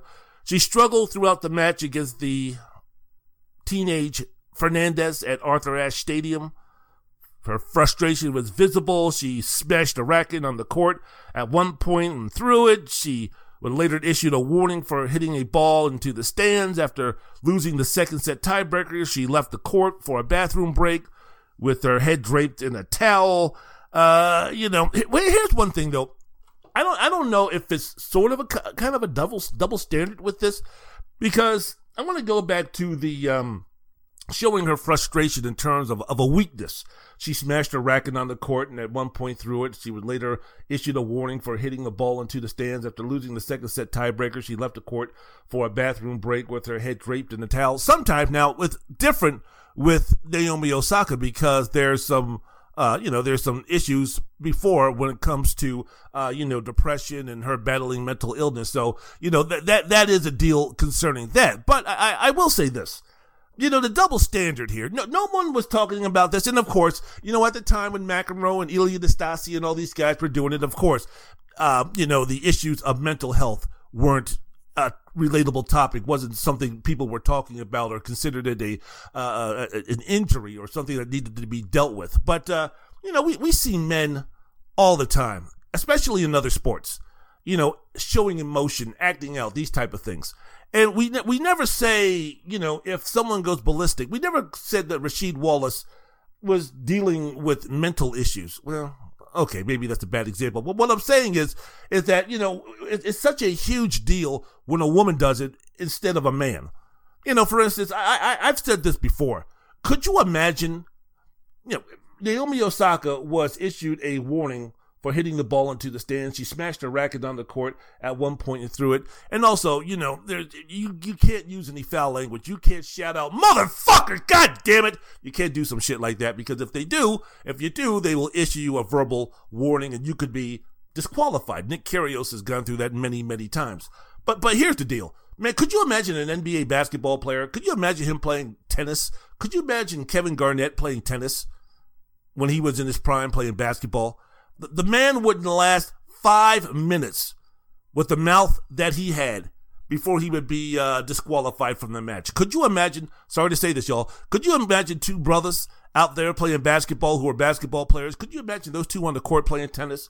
All the uh, trash talking and the and the verbal back and forth that would be going and the colorful language that they would be saying to each other. Now, it would make the game a little bit more enjoyable, a little bit more fun, I'm quite sure it would bring in the casual viewers who would have no interest in the tennis itself except for the trash talking that would go back and forth. Could you imagine a situation where Kevin Garnett is playing uh, tennis, Wimbledon final, Australian Open, French, or something like that? Could you imagine him playing tennis against, uh, I don't know, throw out your any other really good, uh, you know, uh, black basketball player, professional black basketball player?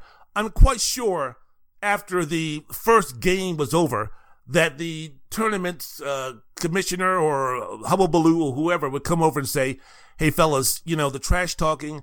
I mean, if you're going to do the trash talking, do the trash talking. But do you mind kind of not throwing the N word out every other word, Kevin? I mean, do you mind after each after after the end of each insult, you don't have to throw in the N word? I mean, we we, we kind of appreciate that. Because right now, through the first game, you guys are using that word as an adjective, as a verb, as a noun. So, I mean, okay, the shit talking and the motherfucking and the bullshit and goddamn and Jesus fucking Christ and all that kind of stuff.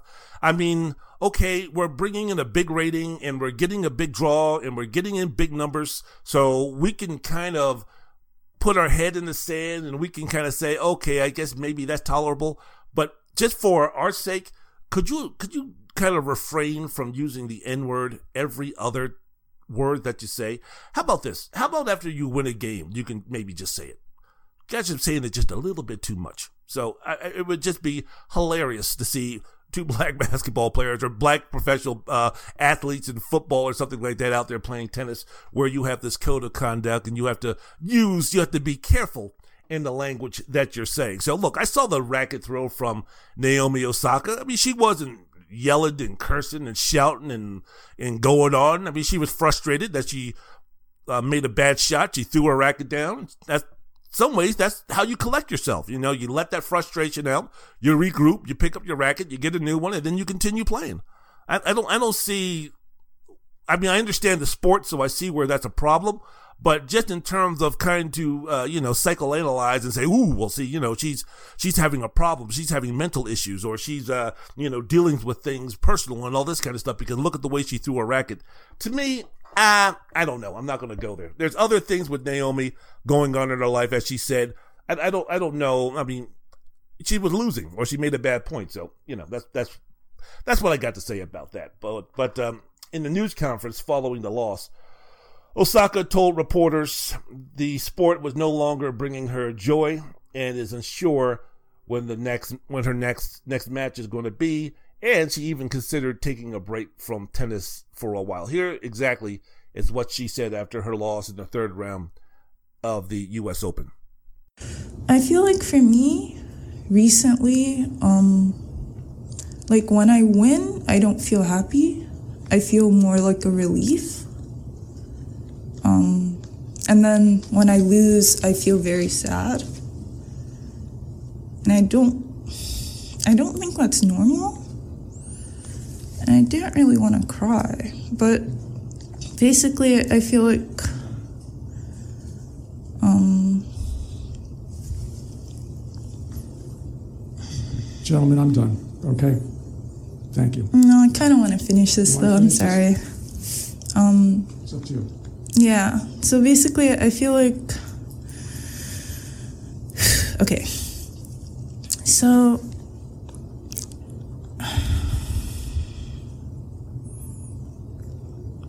Hmm, this is very hard to articulate. Well, basically, I feel like I'm kind of at this point where I'm trying to figure out what I want to do. And I honestly don't know when I'm gonna play my next tennis match. Sorry. But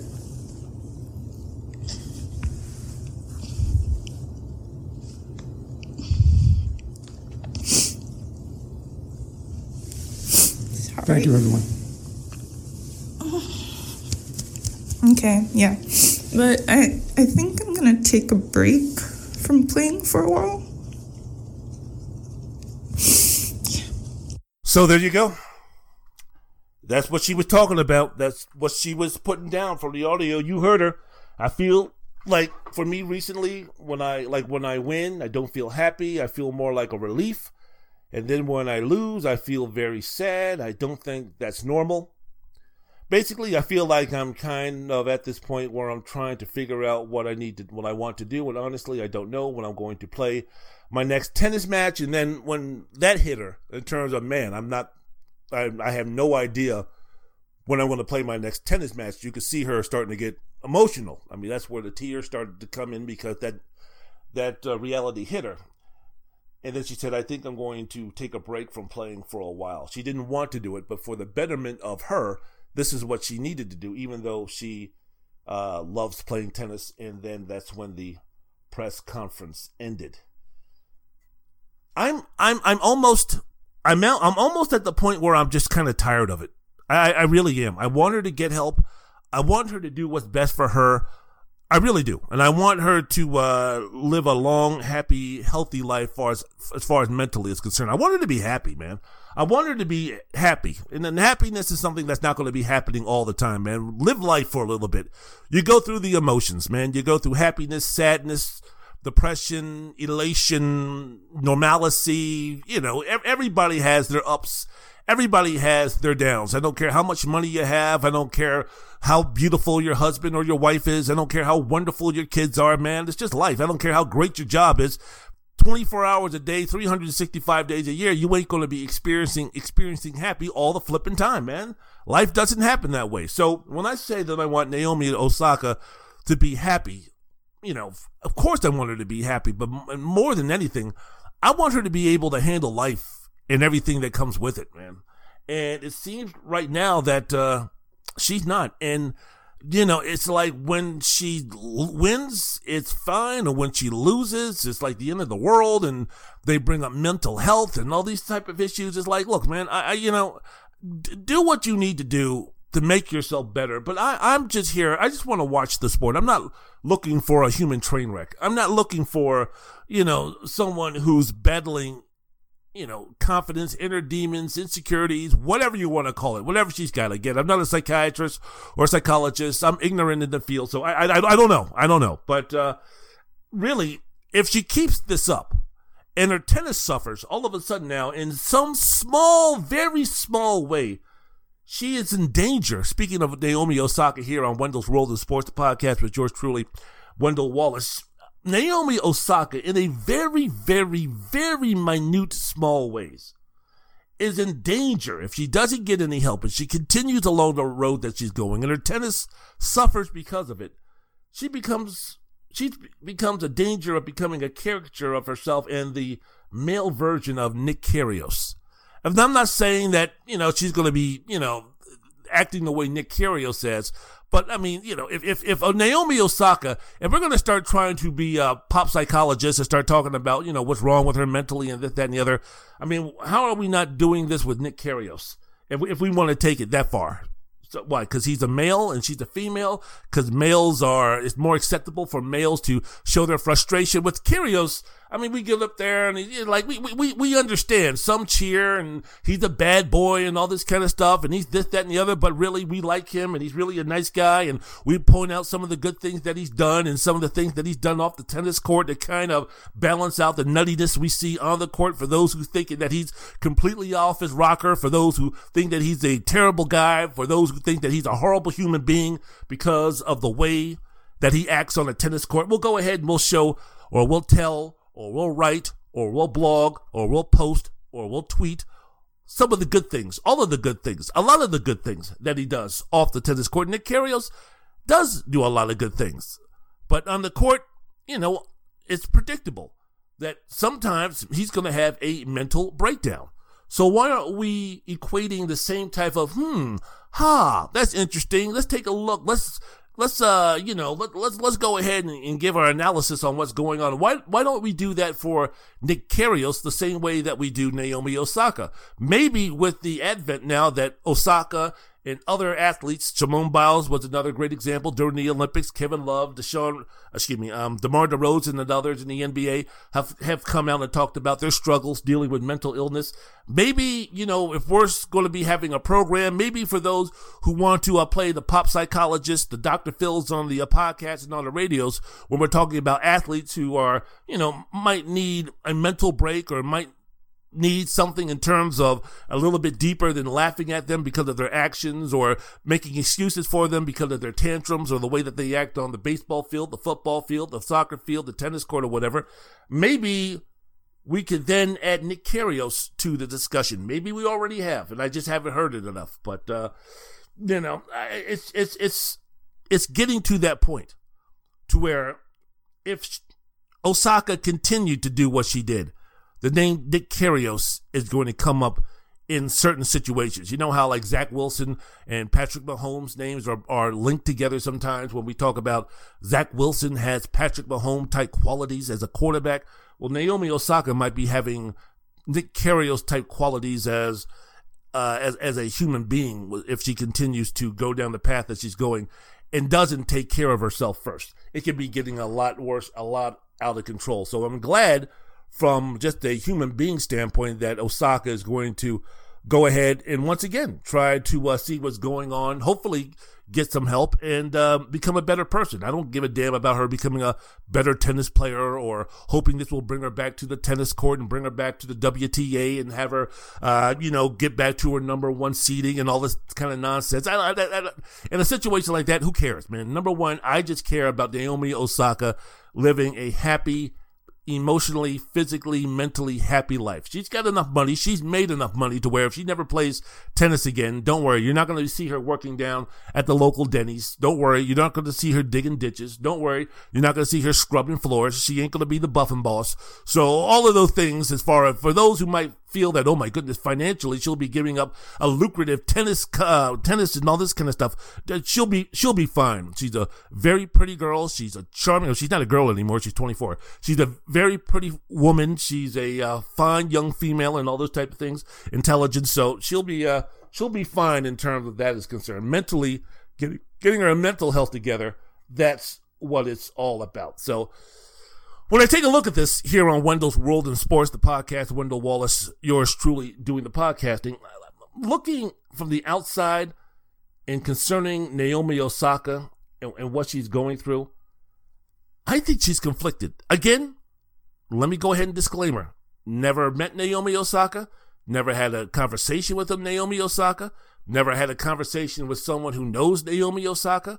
I've never been around to ask these questions and have a conversation about this with Naomi Osaka. So take take that with a grain of salt as far as the reasons I think she's going through what she's going through. On the subject of mental health with Naomi Osaka, Wendell Wallace is 100% ignorant on the uh, on the topic, but I'm going to give you my thoughts and opinions anyway. I think she's conflicted. She loves the game of tennis. She loves playing the game of tennis. And I think she loves everything positive that comes from being the number one ranked player in the world, being a superstar as far as a tennis player is, is concerned. She she loves making the money that comes her way from being the best uh, best tennis player in the world, as far as a females are concerned when she's going right.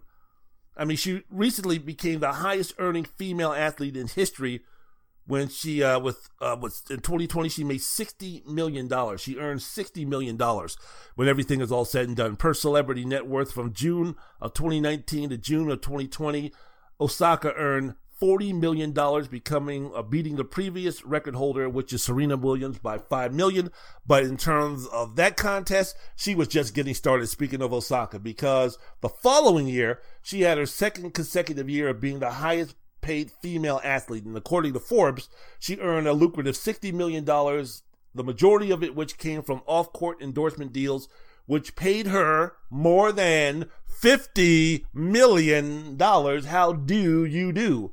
So she signed with blockbuster brands, Work Workday, Louis Vuitton, Airbnb, and to date she's had she has more than 20 sponsors. So so everything that comes along with being a great tennis player, Naomi Osaka had no problem. She had no problem putting herself out there in terms of being an endorser. She had no problem taking that money. Not at all. She had no problem being on social media. No problem whatsoever. And I thought really she was turning the corner. Remember when she first beat Serena to win the uh, U.S. Open, and you know Serena had a meltdown of her of her own when she was accusing the uh, umpire of uh, being sexist or racist or something like that. She was losing, and uh, you know Serena lost it a little bit, and um, you know fans started booing, and it was just an ugly, ugly environment uh, for that women's U.S. Open final. I mean, we had the greatest of all time you know, against the heir apparent possibly with Serena going against Naomi and the backdrop about how important Serena was in Osaka's life for her to become a tennis player and how much Naomi looked up to Serena and all these type of things. And it was almost at that point where the US Open final that year between Serena and Naomi, it was almost like an acknowledgement of the the end of domination for Serena Williams in the women's tennis game is very, very near because Naomi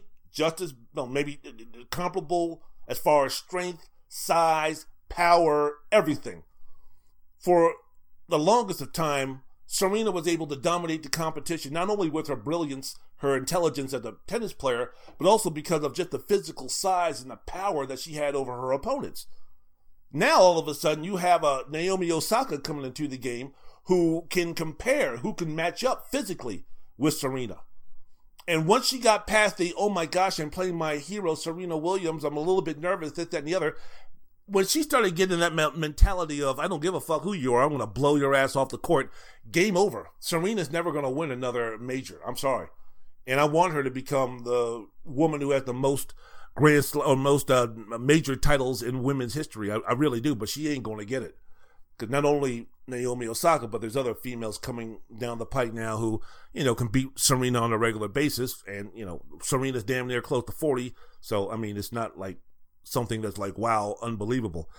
But, uh, yeah, so that whole situation with Naomi versus Serena at the U.S. Open, which was, you know, an ugly incident, you know, it, it you know, we, we saw mentally how Naomi dealt with that uh, situation you know, dealt with uh, everything that was swirling around that whole event.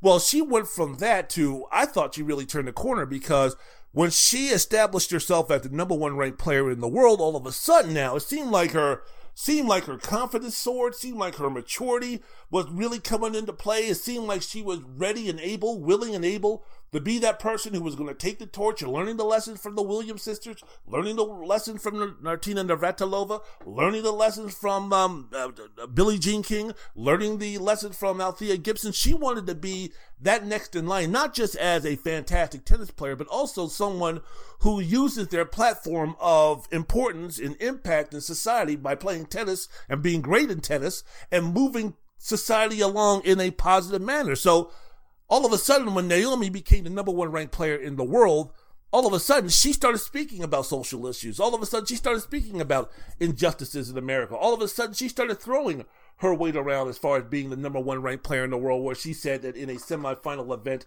at a tennis tournament because of what was happening in Milwaukee, that, you know what, I'm not going out there when the NBA players decided that they were going to uh, not play that game, and then baseball took heed and did the same thing, and hockey took heed and did the same thing. Naomi was part of that group that said, uh, part of those athletes that said, you know what, I'm I'm going to be with them. I'm not going to go ahead and I'm not going to uh, play in this match because I'm going to be protesting against the continued genocide of black people by police.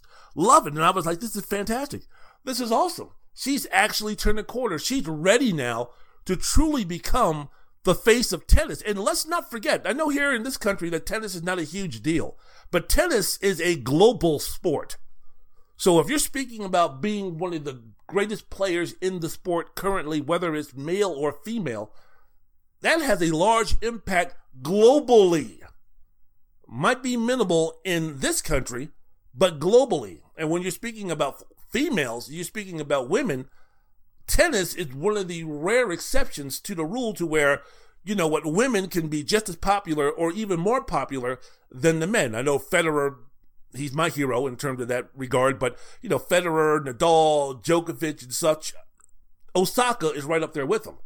And with Roger turning 40, with Djokovic still going strong, but age 35. Rafa battling injuries at 34, 33, somewhere around there. I mean, we could be looking at a time. The thought was we could be looking at a time once those three, you know, finally head off into the sunset that the most visible tennis player, male or female, and a global sport of importance like tennis could be Naomi Osaka. And she, I thought, was really starting to put herself in the position to be the face of tennis for the good and for the bad. But obviously, um, maybe it was just a little bit too much for her.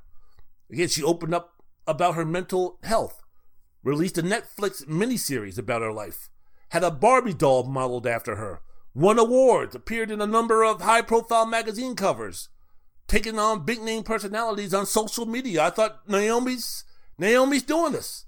So her status soared because of her actions and words, and even in Japan.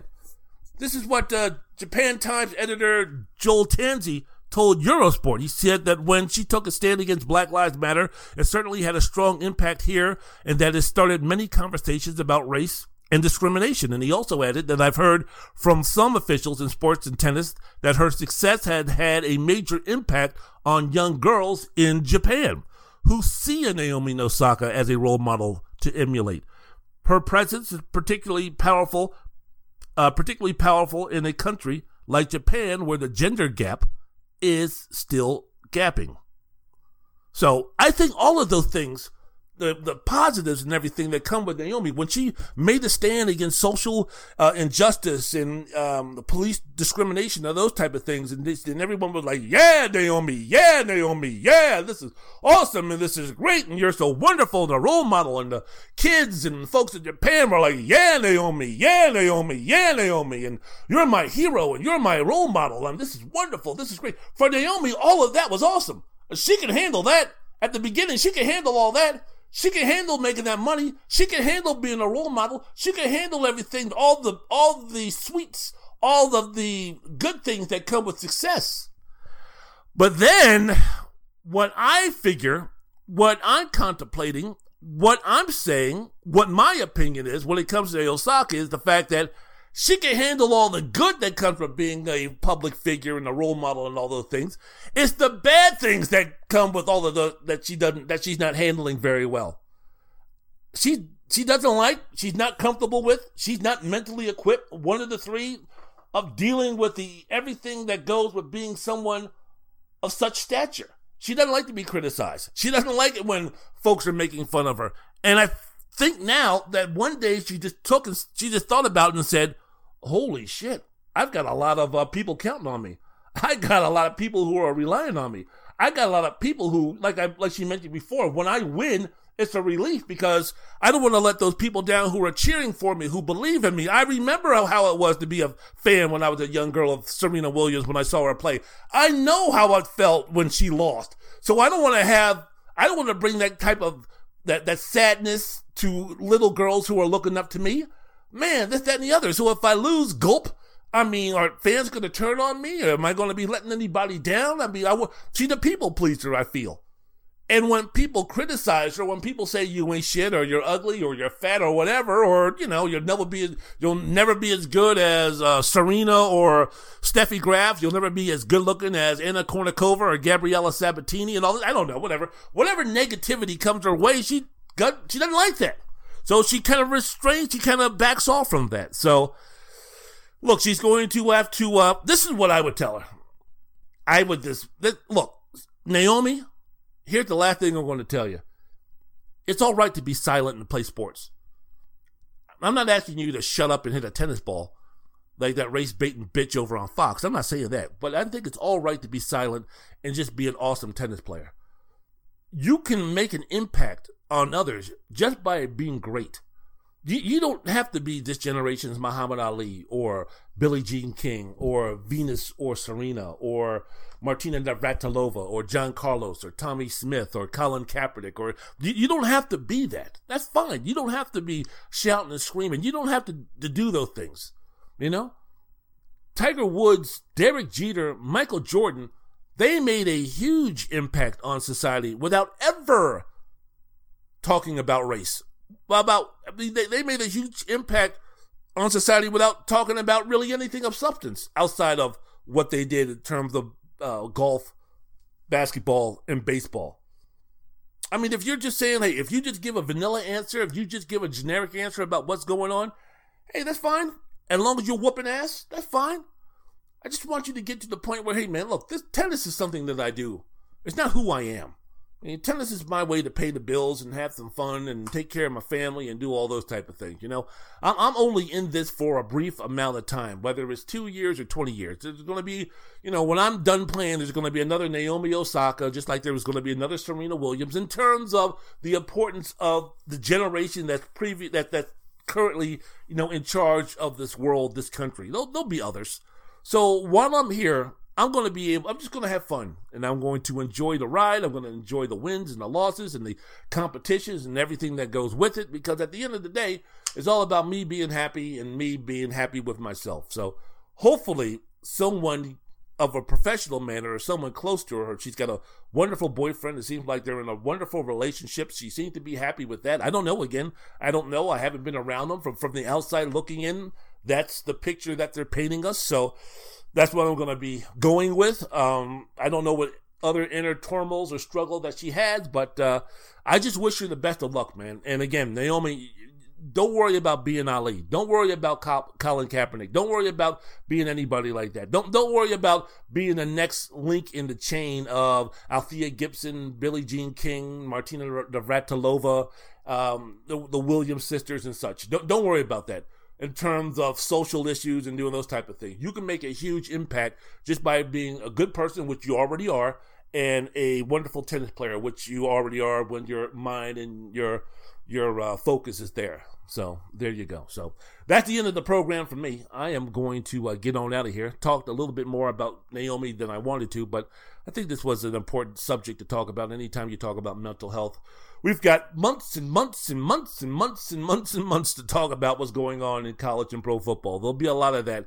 Season starts this upcoming Thursday. So there'll be a lot of NFL talk and there'll be a lot of what's wrong with Tom Brady or can Tom Brady play till 50 or this team sucks. This coach needs to be fired. This team's the greatest. This team's going to win the uh, Super Bowl. This team is going to win the national championship. Can anybody beat Alabama? The game of the century is this, is this week. And oh my goodness, what's going to happen between these two ranked teams and blah, blah, blah. We talked about Clemson and Georgia already. We talked about, you know, the college games from this weekend. So, you know, just just indulge me just a little bit for me to go on and let me speak about um, an athlete who I admire, really do, Naomi Osaka. So there you go.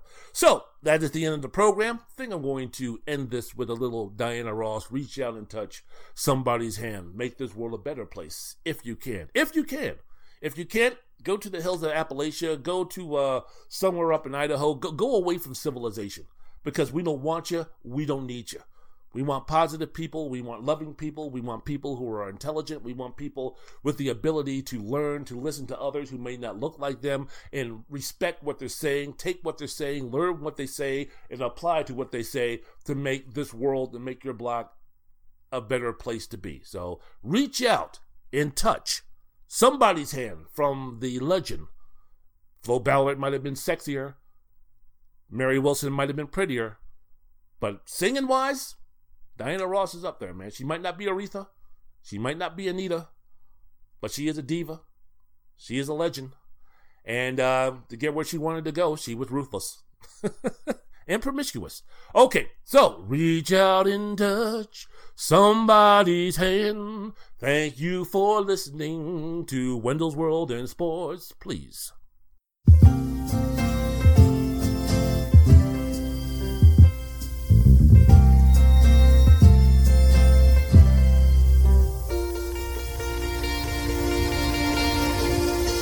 Reach out and touch somebody's hand. Make this world.